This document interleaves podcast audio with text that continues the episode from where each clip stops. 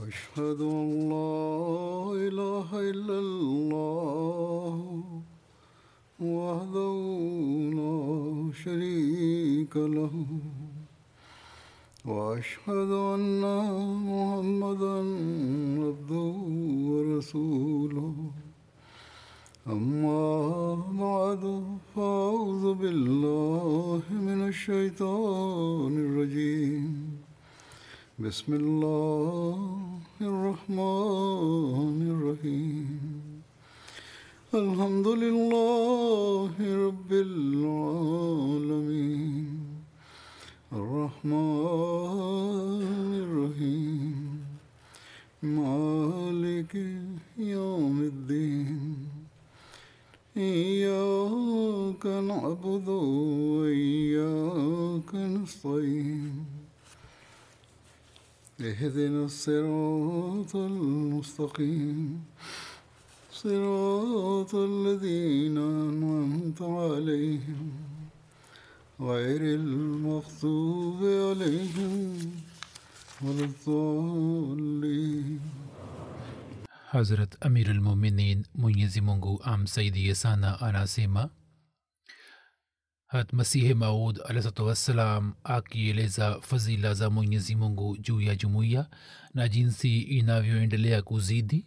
Sehemu moja anasema ya kwamba hii pia ni muujiza mkubwa wa Allah jalla shanuhu, ya kwamba licha ya kupingwa na kukataliwa vikali na juhudi za wapinzani wetu za mchana na usiku jumuiya hii inaendelea kuzidi alisema wapinzani wetu wanaendelea kufanya juhudi usiku na mchana na kwa nguvu zote wanaendelea kupanga mipango ya aina aina na kwa ajili ya kufunga silsila hii wanaendelea kutumia nguvu zao zote lakini mwenyezi mungu anaongeza jumuiya yetu. Kisha alisema mnajua ya kwamba humo kuna hikima gani? Hikma ndiyo hii ya kwamba mwenyezi mungu mwenye shani mtu ambaye anamtuma na ambaye kwa kweli anatoka kwa allah yeye siku hadi siku anapata maendeleo na anazidi na silsila yake siku hadi siku inaendelea kuongezeka na mwenye kuizuia siku hadi siku anaendelea kuangamia na kuzalilika na wapinzani na maadui zake mwishowe wanakufa kwa masikitiko makubwa alisema matakwa ya allah ambayo kwa hakika yanatokana naye. Hakuna awezaye kuyazuia hata kama afanye juhudi kiasi gani na apange maelfu ya mipango. Lakini silsila ambayo mwenyezi mungu anaanzisha na ambayo yeye anataka kuzidisha hakuna awezaye kuizuia. Kwani ikiwa kwa juhudi zao silsila ile ikwame hapo tutalazimika kukubali ya kwamba mwenye kuizuia amemshinda mungu ila hali hakuna awezaye kumshinda mungu. Basi manzari za kutimia kwa mambo yake hayo sisi kila siku tunayaona. Maadui walijaribu kivyao na wakiwa pamoja. Kizwahiri wakiwa pamoja walijaribu kupanga mpango zidi ya jamaati lakini mwenyezi mungu ahadi aliyokuwa ameifanya na hatmasihi maud alah salam ya kwamba mimi nitafikisha mahubiri yako hadi pembe za dunia na kisha alisema ya kwamba mimi nitaongeza kundi la wapendwa wako halisi. Kwa mujibu wake sisi tunaiona jumuiya ikienea duniani maulama hawa wa kijina na wapinzani wanafahamu na kuelewa ya kwamba sisi tutaimaliza jumuiya ya hatmasihi maula islam kwa kuipuliza kwa vinywa vyao lakini hawajui ya kwamba wao wanapambana na mwenyezi mungu na wanaosimama zidi ya mwenyezi mungu ndio wanaoangamia wenyewe na mwenyezi mungu humsaidia mja wake na humnusuru. Manzari za msaada na nusura ya mwenyezi mungu. Sisi hata katika nchi za mbali za dunia pia tuna yashuhudia katika maeneo ambapo saa nyingine kikawaida mtu anakuwa hana wasaa wa kufika. Kunakuwa na njia ngumu sana za kufika huko lakini mwenyezi mungu hata hivyo anaonyesha mandhari za msaada wake na nusura yake. Wapinzani wanajaribu mno lakini wanashindwa vibaya. Kwa kuleta hasara ya mali na nafsi wanataka kuwaogopesha wanajamaati katika sehemu zingine. Lakini mambo hayo pia yanawaongeza wanajumuiya katika imani. Katika dunia matukio yatokayo ya msaada wa mwenyezi mungu? Ahadi ambazo mwenyezi mungu alizifanya na hatmasihi maula islam jinsi zinavyotimia? Kueleza zote ni kazi isiyowezekana? Lakini wakati huu mimi nitaeleza matukio machache ya maendeleo ya jumuiya kwa namna ambavyo mwenyezi mungu anatia mioyoni mwa watu ya kwamba wao waje katika baiati ya masihi mola na wamkubali. Baadhi ya watu wanapinga jumuiya lakini kupinga kwao kunatokana na kutokuwa na elimu sahihi na pale wanapojua uhakika basi wanaacha kupinga bali wanakubali jamaati hivyo akieleza tukio la namna hiyo amir jamaat kongo kinshasa aliandika ya kwamba katika kijiji cha mkoa wa kongo ya kati kuna mwalimu wetu isa sahib. Yeye pamwe na ujumbe wa jamaati alienda kufanya mahubiri. Imamu wa msikiti wa huko bwana jibrahil sahib alikuwa mashuhuri katika swala la kuipinga jumuiya. Mwalimu aliongea naye juu ya mada za kifo cha nabii isa na kuja kwa imam mahdi. Yeye alipojua ya kwamba katika itikadi ya uhai wa had isa alah ssalam mungu apishe mbali kuna uvunjifu wa heshima ya mtume salallahu alaihi wasallam. Yeye akaelewa hilo. Huyu hakuwa na ubinafsi kama wanavyo mashekh wa pakistan na pia akaelewa itikadi ya kuja kwa imam mahdi. Yeye wakati ule ule pamwe na watu sita wa familia yake na wafuasi wake ishirini na mmoja akafanya baiati na hivyo hapo jumuiya ikapatikana. Kisha katika sehemu zingine mwenyezi mungu mwenyewe anatayarisha ardhi ili ikubali jamaat hivyo mbashiri wa gine konokari anaandika ya kwamba kuna kijiji cha kutaya walifika huko ili kufanya mahubiri na wakafikisha ujumbe wa hatmasihi mola kwa mapana na marefu. Hapo mzee mmoja aliye mkubwa katika umri kuliko wote akasema ya kwamba yeye mara nyingi alikuwa anasikia neno moja la mahdi kutoka kwa babu yake lakini yeye hakuweza kuelewa jambo hilo wala babu yake hakumwambia maelezo yake lakini akamwambia ya kwamba hilo linahusika na islam. Hivyo leo mlipoeleza kwa mapanda na marefu kuhusu imam mahdi mimi kwa moyo wangu wote ninaingia katika jumuiya. Naye akaelekea kwa wanakijiji na akasema kwamba muikubali jumuiya hii kwani mimi nimesafiri sana katika nchi za afrika na kila sehemu nimeona jumuiya ya waislamu wa ahmadia pekee ikiitumikia islam. Ilhali madhehebu mengine yanaendelea kuchuma dunia au kwa ajili ya kuthibitisha ukafiri wa wengine wanaendelea kuonyesha juhudi zao za kielimu. Na hii ndiyo jumuiya pekee ambayo inaitumikia kurani tukufu na islam kwa fadhila ya allah katika kijiji. Pamoja na imamu watu wengi wakafanya baiati na likapatikana tawi kubwa. Kisha mbashiri mkuu wa gambia anaandika kuna wilaya ya niamina na kuna kijiji chake anasema timu yetu ya mahubiri ilifika huko. Wao wakafikisha ujumbe wa islam na ahmadiyat na wakawaambia kuhusu mafundisho mazuri na halisi ya imam mahdi na wakawasomea.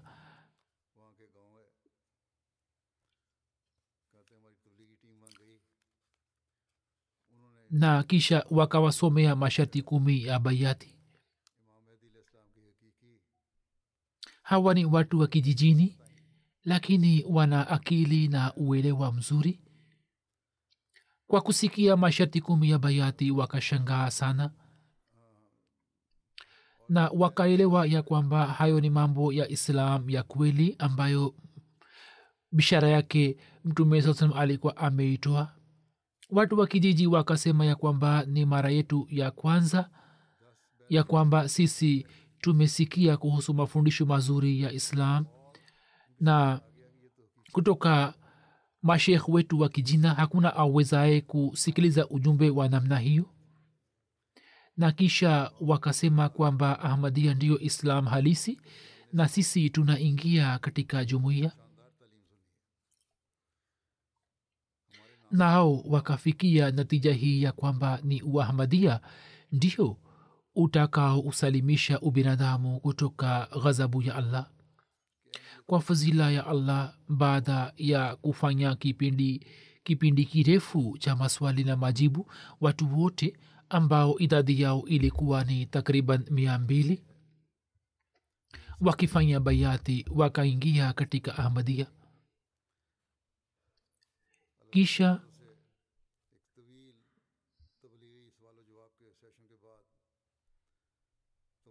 kuna mbashiri wetu wa nchi moja ya afrika. Yeye anaandika ya kwamba katika uwanja wa mahubiri saa nyingine yanatokea matukio ya kawaida tu katika jicho la kizwahiri lakini kimsingi huku nyuma ni msaada na nusura ya allah ndiyo inayofanya kazi inayochangia. Anasema timu yetu ya mahubiri ilikuwa inaandaa mpango wa mahubiri katika mji muhimu barma ambao ni makao makuu ya wilaya. Na bado tulikuwa tumeketi miskitini ambapo kutoka mji huo huo ujumbe wa watu wanne ukaja kukutana nasi. Kati yao alikuwepo mama mmoja pia ambaye alikuwa mwenyekiti wa chama cha kinamama cha mji huo. Mjumbe mmoja akatuambia ya kwamba sisi tumekuja kuwaalika nyini ili muje katika maeneo yetu na mufikishe ujumbe wa ahmadiyat kwani tumepata kujua na kuelewa ya kwamba jumuiya yenu inafanya mahubiri na haswa inafanya mipango ya kuwasomesha watoto kurani tukufu. Hivyo sisi siku ijayo tukapanga mpango wa kwenda huko na baada ya kufika kule tukawaambia kuhusu jamaat na tukaeleza shabaha ya ujio wa masihi maula salam na kisha baada yake kikafanywa kipindi kirefu cha maswali na majibu ambacho kilipokwisha watu wote wa kijiji wakaamua ya kuingia katika jamaat na hivyo huko pia tawi kubwa likapatikana. Na kisha wao kwa kuwakusanya watu watoto wote wa maeneo yao wakaleta mbele yetu na wakasema kwamba kuanzia leo hawa ni watoto wa jamaat. Nini mutuambie kwamba kivipi tuwafundishe kurani tukufu? Hivyo mbashiri anasema kwamba katika watoto hawa tukawachagua vijana wawili ili wafundishwe kurani tukufu na kisha wao wakirejea katika msikiti wao na kwenye eneo lao. Wataandaa darasa za kurani tukufu na watawafundisha watoto wengine anasema sisi tulikuwa tumefanya nia tu ndipo mwenyezi mungu wakati ule ule akatusaidia kwa msaada wake. Hazur anasema kwamba nchini pakistan sisi kusoma kurani tukufu ni jambo la mbali hata kusikiliza pia kumepigwa marufuku. Mwanajumuya mmoja alifanyiwa kesi kwani alikuwa akisikiliza usomaji wa kurani tukufu. Hii ndiyo islam ya waislamu hawa wa kijina. Na upande wa pili watu wanaleta watoto wao katika jamaati ili jumuiya iwasomeshe na iwafundishe kurani tukufu kwani ni jumuiya pekee ambayo ina elimu sahihi ya kurani tukufu. Baadhi ya watu baada ya kujiunga na jumuiya kisha wanashikwa na tamaa fulani au kwa sababu ya hofu wanaacha ahmadiyat kisha wanaelewa ya kwamba sasa hapa wataimaliza jamaati. Lakini mwenyezi mungu fikira zao hizi anazirudisha kwao na jamaat inaendelea kuzidi. Kama ilivyo ahadi yake. Mbashiri wa ivory coast anaandika ya kwamba kuna mahala fulani katika jimbo la ume kerezoki. Wingi wa huko mwaka elfu mbili na nane ulikuwa umejiunga na ahmadia kulikuwa na msikiti mdogo ambao wakati ule ulikuwa unajengwa. Watu walikuwa wanaujenga kivyao. Msikiti ule watu hawa wakautoa katika jamaati na jumuiya ikakamilisha ujenzi wake. Lakini baada ya muda mchache imamu wa mahala pale ambaye kwanza akifanya bayat alikuwa ameingia katika jamaat akapata hitilafu kichwani mwake na akajitenga na jumuiya. Na pia akauteka msikiti ule kisha akaanza kuwachochea watu wengine ili wao pia waache jamaat. Lakini watu kwa fadhila ya allah wakaendelea kusimama kidete juu ya imani na juu ya ahmadiyat kwa vyovyote vile imamu alipouteka msikiti watu hawa watu wale wakaujenga msikiti wa makuti. Kwa muda na wakaanza kuswali mle na wakaanza kuswali ijumaa. Kisha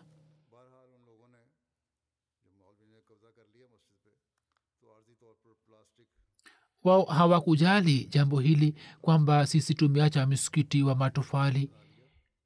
Mwenyezi mungu akawajalia kwa fadhila yake na anasema kwamba katika mwaka huu jumuiya imepata uwezo wa kujenga msikiti mzuri wenye maghorofa mawili ambao una mimbari na una minara vile vile.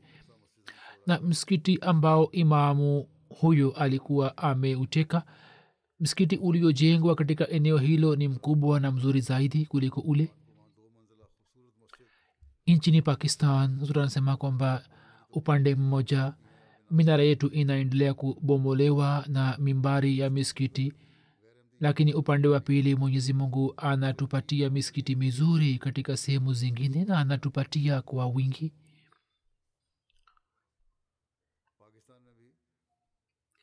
Mwenyezi mungu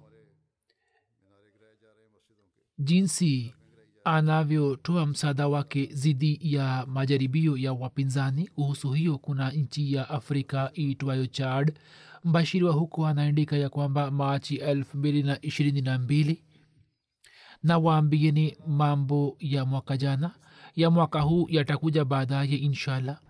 Anasema ulifunguliwa rasmi msikiti wa kwanza wa jumuiya katika makao makuu ya chad anasema kwamba msikiti wetu ulifunguliwa rasmi. Wahasidi wanaendelea kupanga njama zao tofauti wakisema kwamba jumuiya ya ahmadia imekuja katika nchi yetu na dini mpya.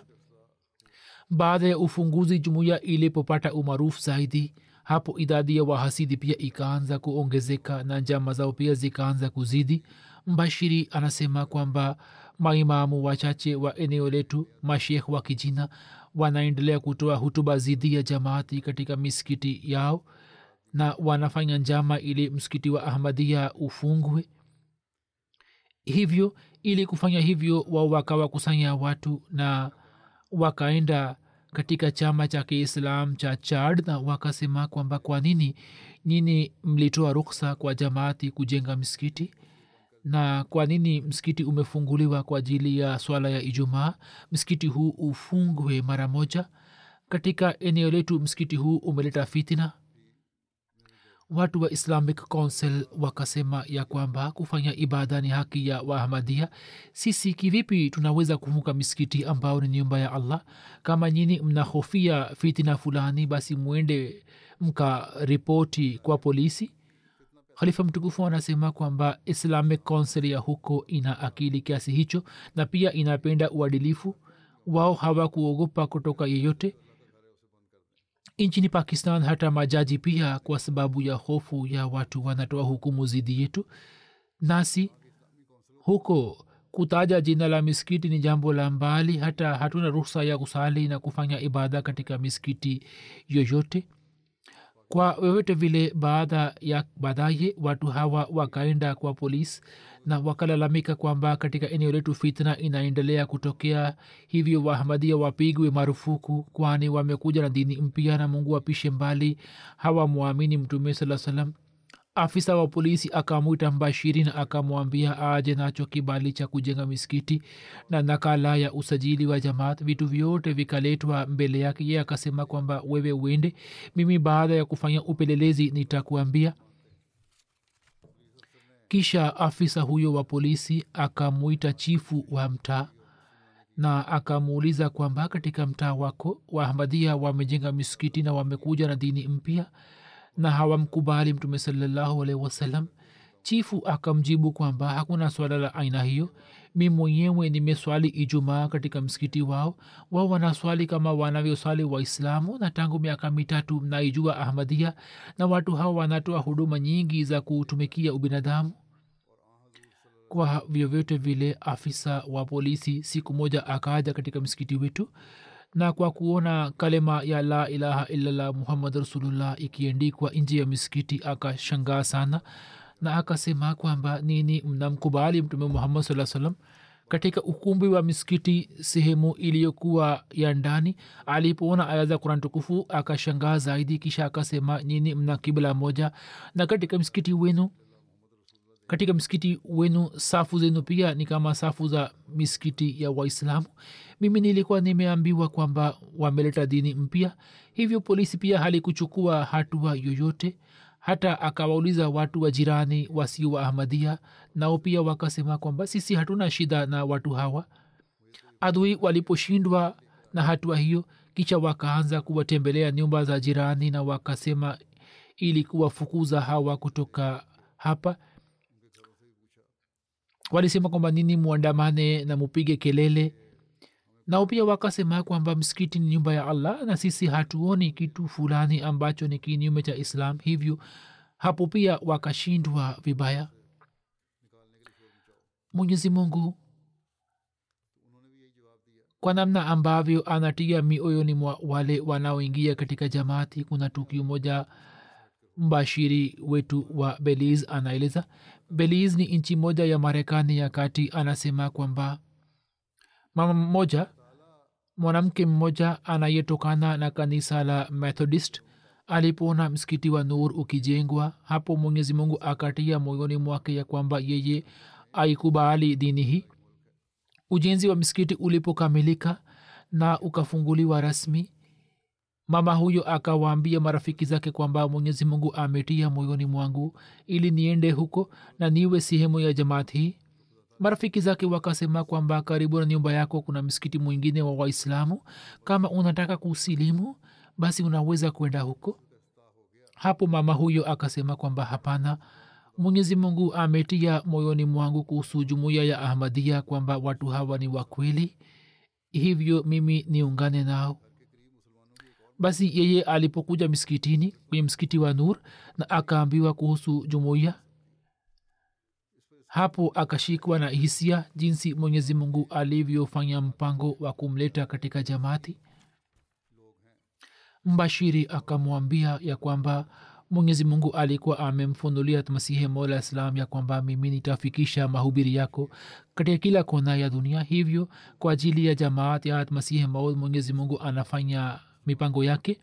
Basi baada ya kuja kwa siku kadhaa na kujua kuhusu mafundisho ya islam na ahmadiyat mama huyo akafanya bayati na akaingia katika jumuiya.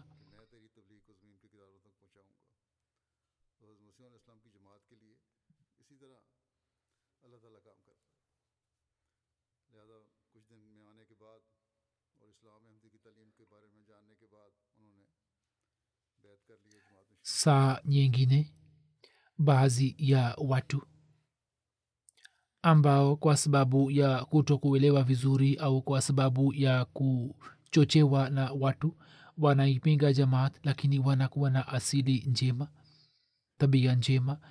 Kivipi mwenyezi mungu anavyowaongoza? Kuna tukio lake moja mbashiri mkuu wa gambia anaandika ya kwamba kuna eneo katika wilaya ya jamara katika eneo hili.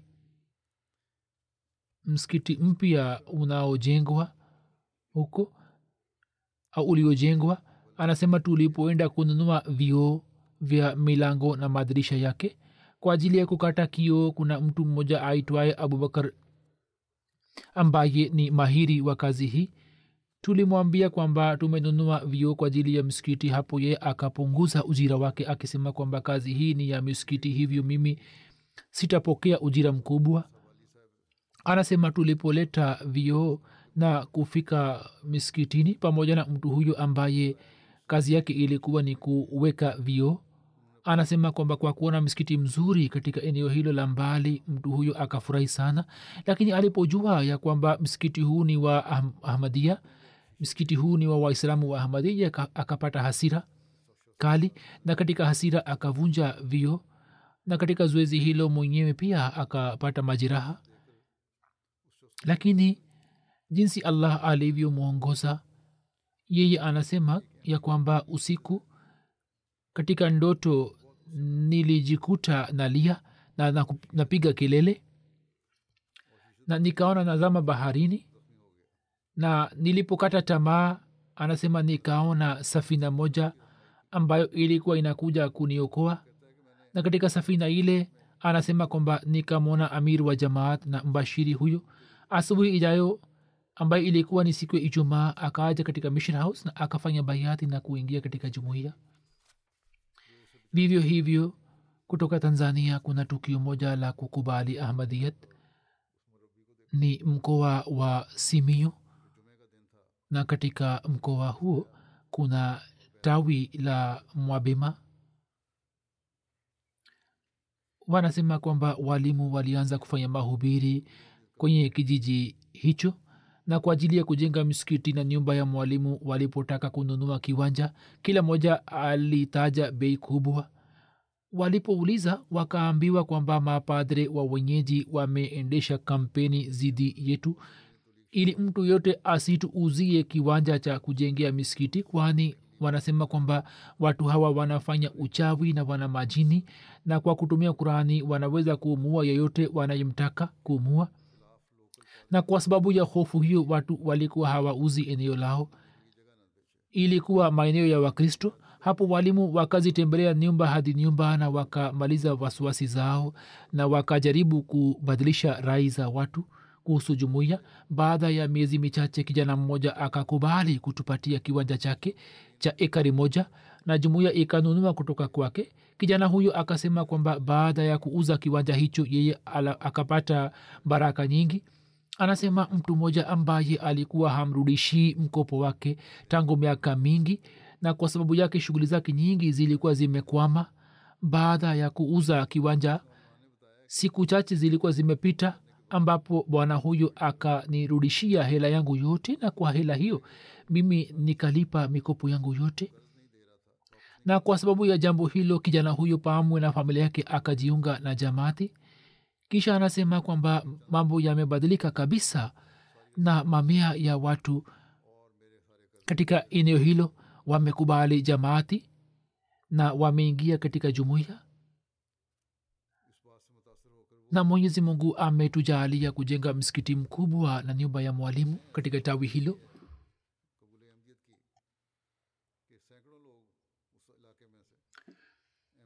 Mwenyezi mungu mtu ambaye akiamua kumwongoza basi kwa ajili ya mwongozo wake anafanya mipango ya ajabu ajabu.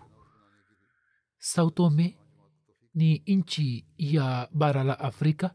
Mbashiri mkuu wa huko anaandika ya kwamba kutoka moroko mtalii mmoja alikuja kuitembelea sautome yani kutoka morokosh mtalii alienda kuitembelea sautome ye akawauliza watu kwamba je kuna msikiti wa waislamu hapa? Watu wakamwambia kuhusu misheni yetu. Ye akaaja kuswali ijumaa pamoja nasi. Ndipo akajua ya kwamba hii ni mission house ya jumuiya ya ahmadia akatuliza baadhi ya maswali kisha baadaye akasoma vitabu viwili sirulkhilafa na mauaji kwa jina la allah katika lugha ya kiirabu na akaona baadhi ya vipindi vya mta akaendelea kuketi katika mission house kwa muda fulani. Katika siku zile almebet yani baiati ya kimataifa ilikuwa ikirushwa juu ya mta anasema kwamba katika mwezi wa machi akaja tena mwaka jana katika mwezi wa machi na akasema kwamba nataka kuiona fomu ya baiati anasema tukampatia fomu ya baiati katika lugha ya kiarabu. Yeye akajaza fomu. Mimi nikasema kwamba usifanye haraka bali ufanye maombi kwa muda kisha unaweza kuamua yeye akasema kwamba nimeendelea kufanya maombi usiku kucha na moyo wangu umetulia siwezi kusubiri zaidi. Kama nikifa bila kufanya baiati ya imamu nitajibu nini? Mbele ya allah akasema kwamba nimeona jumuiya ya ahmadia ni juu ya haki. Mimi nikamwambia kwamba waislamu wengine wa nchi yako watakupinga na wazazi wako watakupinga. Kivipi utakabiliana nao akasema kwamba nimewaambia wazazi wangu wao hawana shida yoyote bali wamefurahi sana. Na kisha alisema kwamba hata kama nikipingwa sipati tofauti yoyote kwani kama nikifa juu ya uislam sahihi basi hakuna jambo kubwa zaidi kwa ajili yangu kuliko hilo.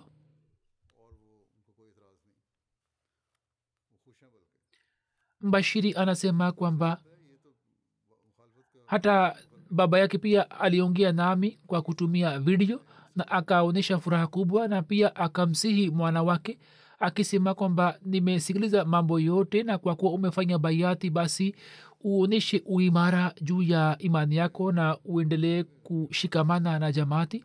Uzuri amesema kwamba japokuwa katika murakash jamaat ipo lakini hakuweza kujua kuhusu jumuiya hivyo mwenyezi mungu akamtuma katika nchi ya mbali ya afrika.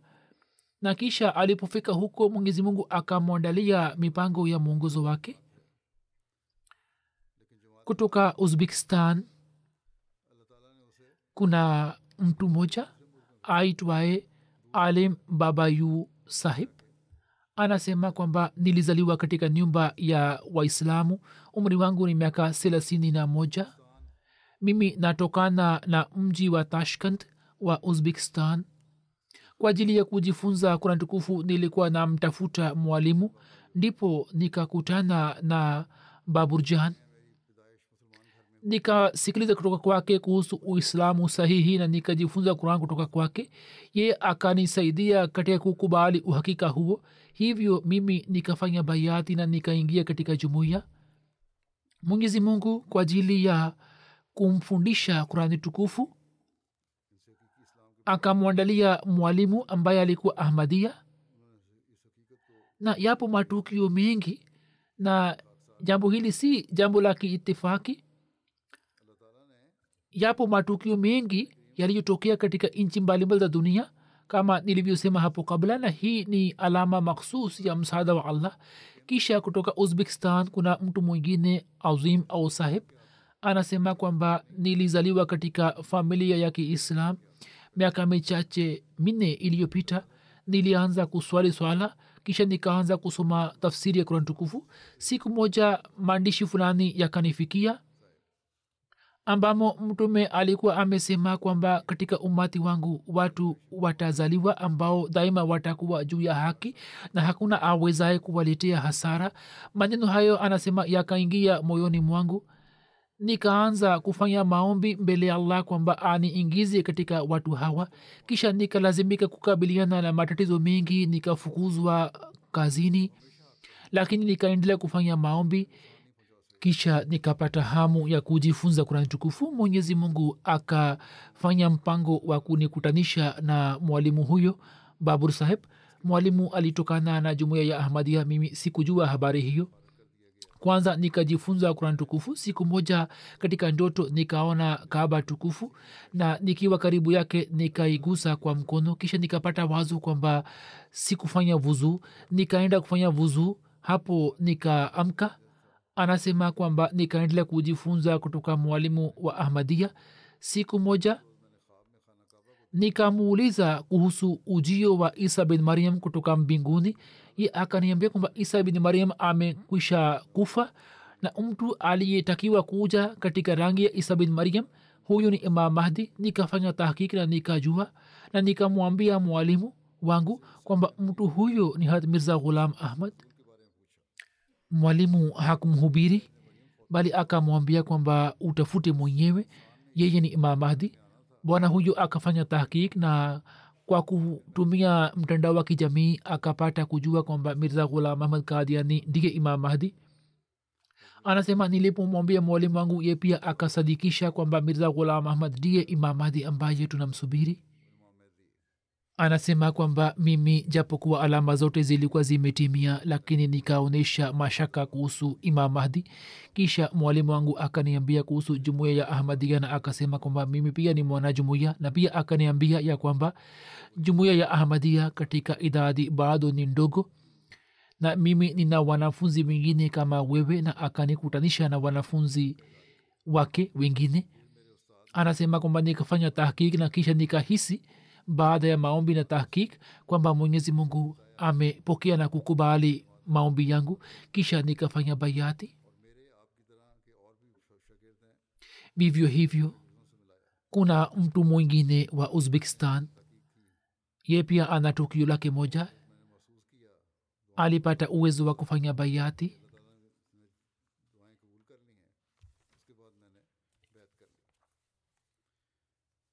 Yeye mwaka jana alikuwa amefanya bayati. Kisha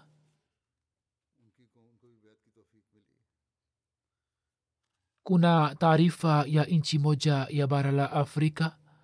Mbashiri wa huko anasema kwamba yeye na mwalimu wake walikuwa wakirejea kutoka kikao cha jamaati. Ilikuwa muda wa jioni bado tulikuwa na safari ndefu. Njiani tulipita karibu na kijiji kimoja. Tukawakuta watu wengi wakisimama njiani ambao wakatuzuia na wakatuambia kwamba asubuhi tulikuwa tumewaona nyini mkipita kutoka hapa. Tulikuwa na yakini kwamba nini mtarejea. Tunawasubirini tangu muda mrefu. Tunataka kuwaulizeni kwamba je mna hasira fulani kuhusu kijiji chetu? Kwani katika vijiji vilivyo jirani kuna wanajamati wenu na miskiti ipo lakini nini hamkufikisha ujumbe huo katika kijiji chetu? Anasema hapo tukafika huko na tukafanya mahubiri na kwa fuzila ya allah tukapata bayati.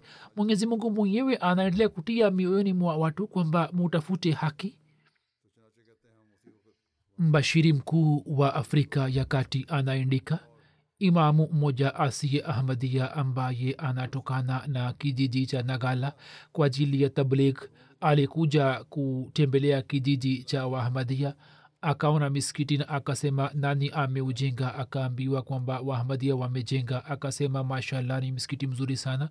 Siku ijayo mwali sahib huyo akaaja katika mission house ya bangi na akaendelea kumuuliza mbashiri maswali kuhusu jamaat kisha akamuuliza mbashiri kwamba kivipi naweza kuingia katika jamaat yenu. Mbashiri akamwambia kwamba imani inahusika na moyo. Kama unaafiki kuhusu itikadi za jamaat basi moyo wako umekubali ahmadiyat. Lakini tunayo fomu ya bayati ambamo masihi mwalah salam ameeleza masharti kumi. Uisome.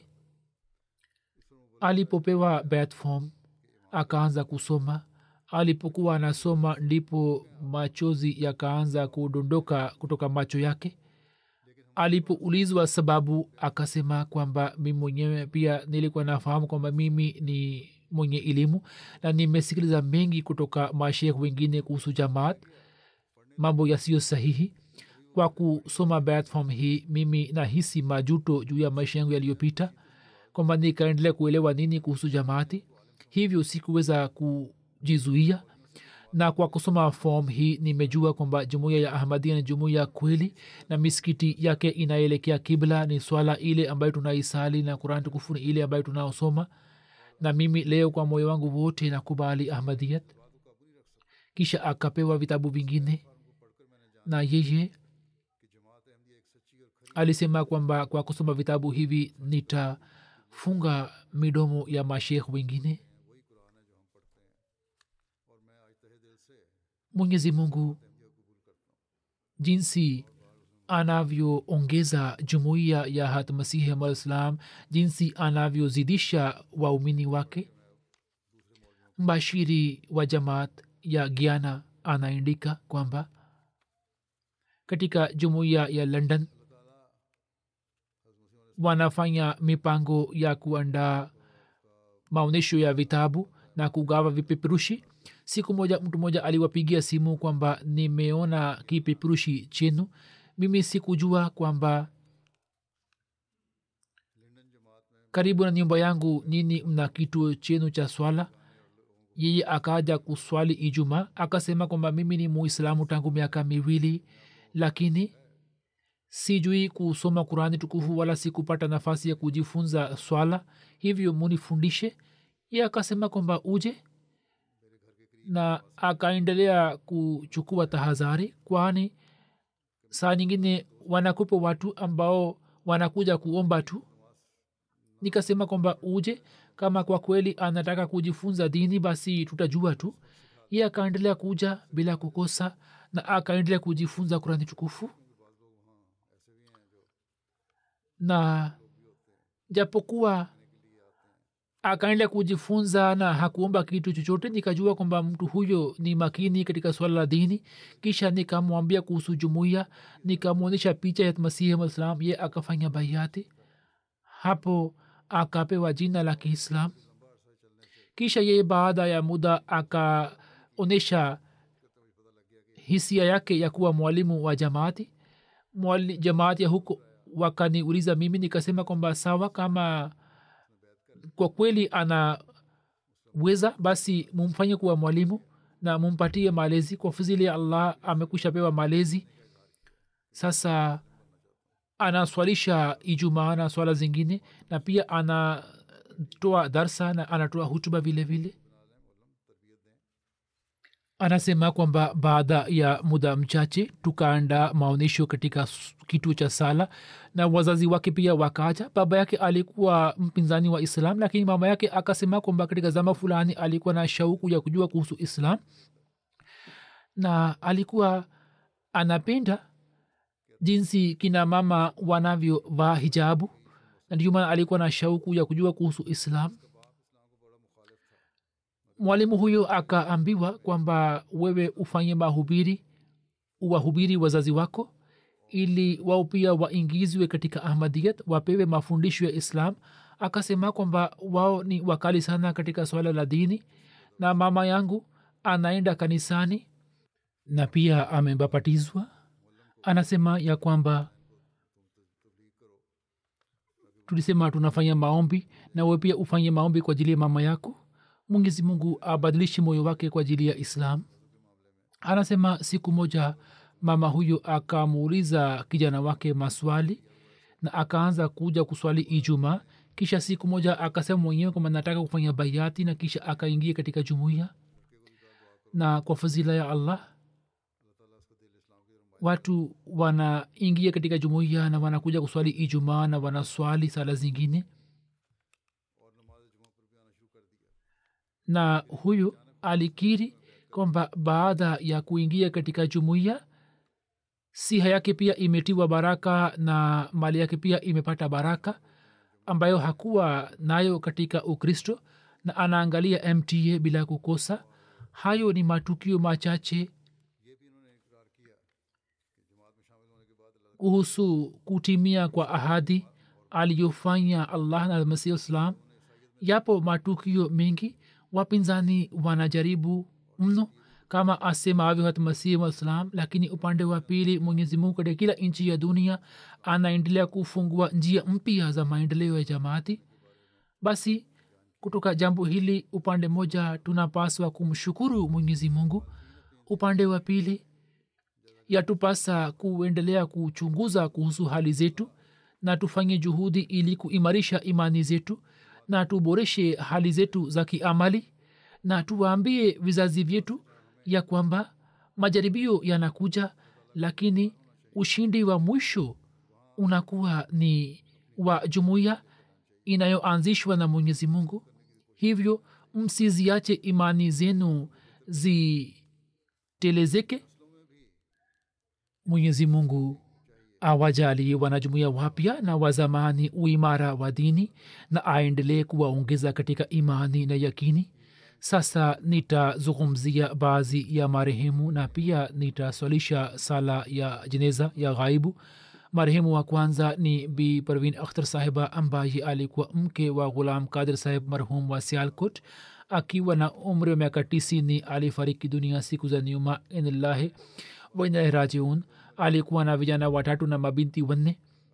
Kijana wake mmoja ni arif mahmud saheb mbashiri wa jumuiya ya benin ambaye hakuweza kushiriki katika sala ya jeneza ya mama yake. Mbashiri wa jamaat arif mahmud anasema ya kwamba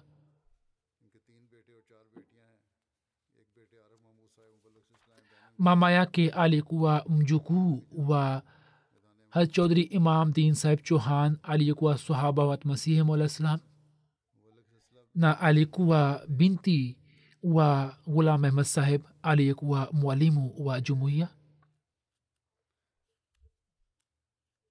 Alizaliwa katika kadian alipata masomo ya awali kutoka kadian anasema mama yetu alikuwa anatuambia ya kwamba muda wake mwingi wa utoto wake ulipita katika kumtumikia amajan raziallahu taala anha na hivyo hata amajan raziallahu taala anha ndiye aliyemlea yeye alijifunza mafundisho ya dini na kurani tukufu kutoka kwake na akapitisha muda wake mwingi akimtumikia hata majan raziallahu taala anha. Anasema alikuwa akitusimulia matukio mbalimbali kabla ya kulala. Anasema kwamba alikuwa akisema kwamba hat maud alikuwa anakuja kumwona hata majan wakati wa usiku na akiniona nikimtumikia alikuwa anasema kwamba ufanye maombi ili upate mume mwema? Anasema kwamba mama yangu alipoolewa mwaka elfu moja mia tisa hamsini na tatu hali ikaharibika. Baadhi ya watu wa kijiji wakaonyesha udhaifu lakini mama huyo kwa fuzila ya allah akaendelea kusimama kidete juu ya dini yake na pia akamsaidia mume wake kusimama imara juu ya dini yake. Kisha akaanza kusoma kurani tukufu kutoka shekh moja na akaanza kuhifadhi sura ndogo ndogo na kisha akajenga msikiti mdogo kwenye kituo chake na akaanza kuifanya kuwa kituo cha jamaati. Kijana wake mkubwa khalid mahmud ambaye alikuwa jeshini anasema ya kwamba mama yetu alikuwa anaitanguliza dini juu ya dunia na alikuwa anatusihi kwamba mkisimama imara juu ya dini basi mambo yote ya kidunia yatarekebika yenyewe. Anasema kwamba tangu utotoni alituwezesha kuswali swala na msikiti ijapokuwa ulikuwa mbali kidogo lakini alikuwa anatupeleka miskitini mwenyewe. Kina mama wasio ahmadia yeye akawafundisha kurani tukufu hazur amesema ah, sisi hatuwezi kuwafundisha watu kuna tukufu kule lakini katika siku za nyuma kwenye zama iliyopita kulikuwa na wema fulani kwamba watu wengi ambao si waahmadia walikuwa wanajifunza kurani kutoka waahmadia kisha kijana wake anaandika au labda binti yake ameandika ya kwamba katika vijiji hakuna utamaduni wa kuwasomesha mabinti. Hivyo mama yake alipotaka kumpeleka binti yake shuleni babu akapinga.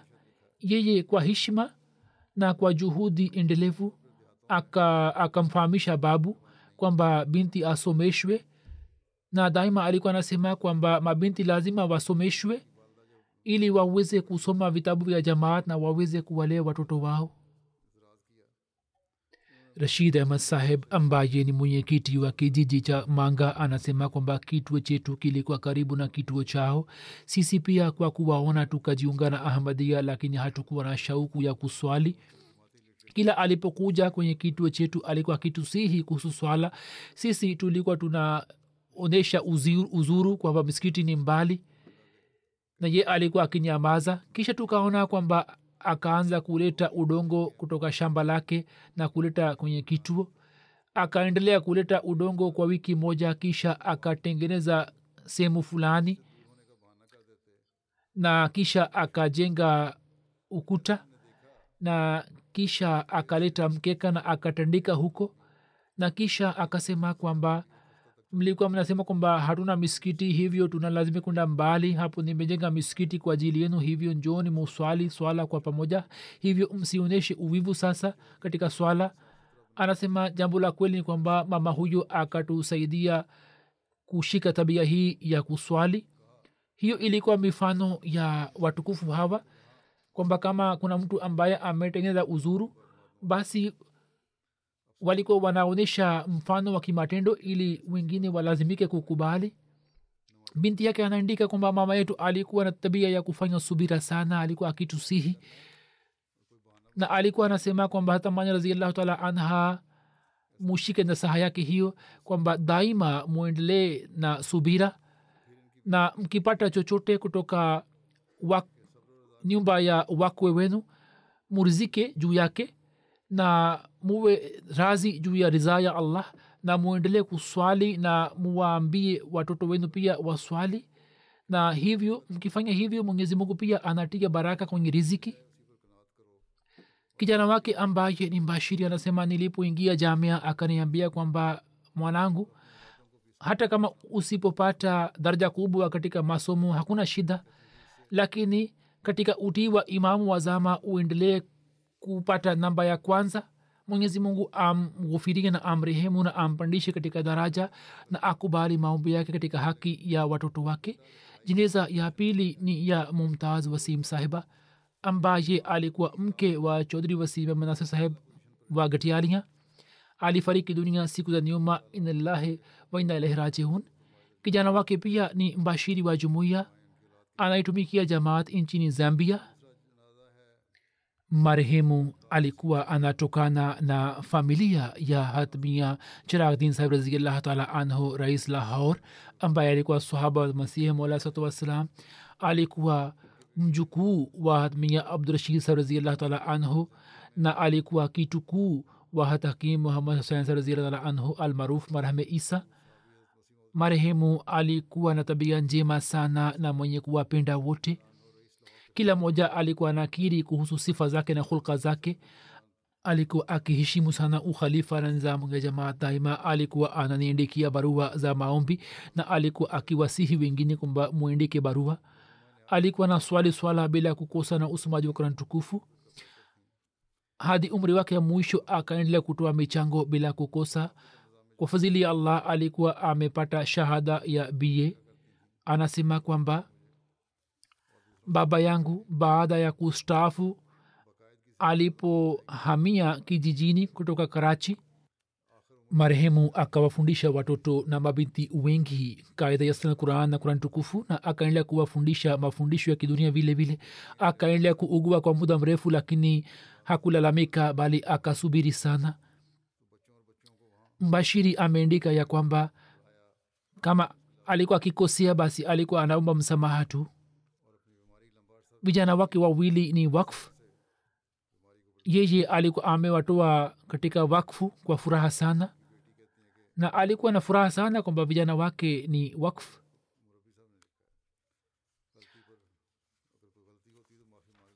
Baba yake alikuwa na wake wawili.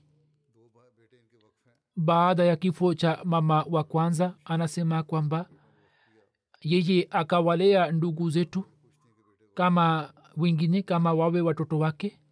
Alipoenda gambia akamsindikiza kwa maombi mengi.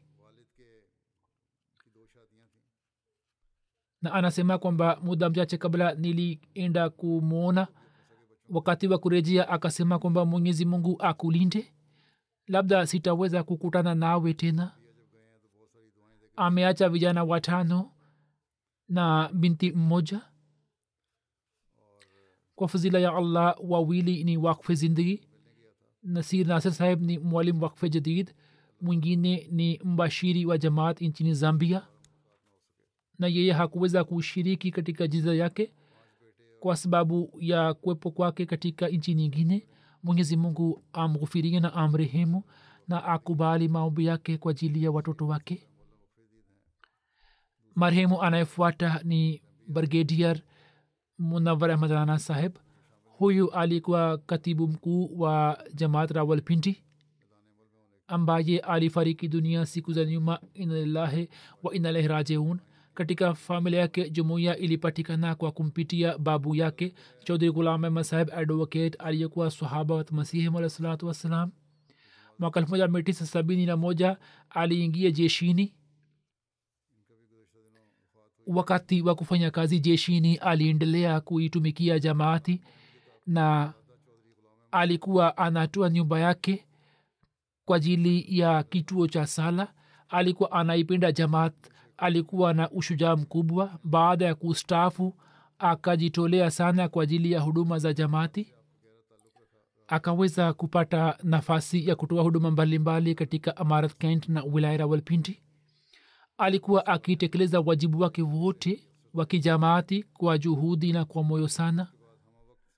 Alikuwa na unyenyekevu mkubwa sana na alikuwa akiwatendea wenzake kwa huruma sana na alikuwa akiwatii viongozi wake. Alikuwa na uhusiano mkubwa na ukhalifa. Alikuwa anasema labak juu ya kila mpango. Alikuwa akiwasaidia watu maskini na daima alikuwa tayari kuwasaidia. Alikuwa musi ameacha nyuma mama yake salima khurshid sahiba na wake wawili na watoto watano. Katika watoto kuna mabinti wanne na kijana mmoja.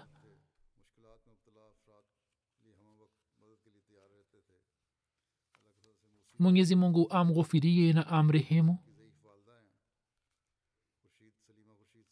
Marehemu wa mwisho ni group captain retired abdushukur malik saheb ambaye alikuwa akiishi dallas marekani alifariki dunia siku za nyuma inalillahi wa inalahi rajiun babu yake ghulam nabii sheikh saheb alikuwa sahaba wa masihi maula islam kwa kupitia yeye jumuiya ilipatikana katika kijiji chake nushehra mahubiri yalifanywa na jumuiya ikapatikana marehemu katika air force pakistan akiwa muhandisi na baadaye akiwa group captain akapata nafasi ya kuitumikia nchi. Kwa miaka kumi na mitano akaendelea kutoa huduma kama naib amir rawalpindi. Na katika muda huo akaweza kusimamia kesi nyingi za wahmadia waliotiwa ndani.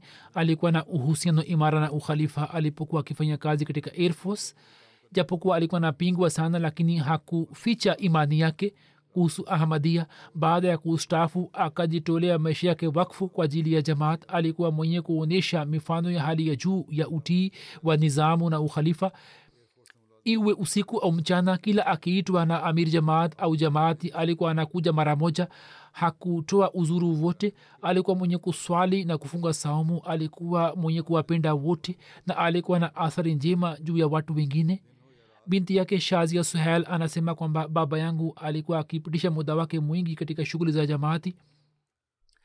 Hata awe wapi kazi yake alikuwa anaipenda ilikuwa ni kuswali swala na kufanya kazi ya jamaat. Alikuwa anatusimulia matukio mbalimbali ya dua na fadhila ya allah na alikuwa anatuambia kwamba jinsi allah anavyowasaidia waahmadia na alikuwa anatusihi kwamba tumwindikie khalifulmasihi kwa ajili ya mambo yetu yote. Anasema kwamba baba yetu alikuwa anamtegemea allah subhanahu wataala na alikuwa razi juu ya razaa ya allah. Alitufundisha tangu utotoni kwamba tukipata pesa basi tutoe mchango. Tukifanya hivyo kipato chetu kitapata baraka na hela yetu itapata utakaso. Marehemu alikuwa musi ameacha nyuma mabinti watatu na kijana mmoja. Kijana wake ni daktari katika nchi ya marekani dr amir saheb. Ye pia anaitumikia jamaati mwenyezi mungu amghufirie na amrehemu na akubali maombi yake kwa ajili ya watoto wake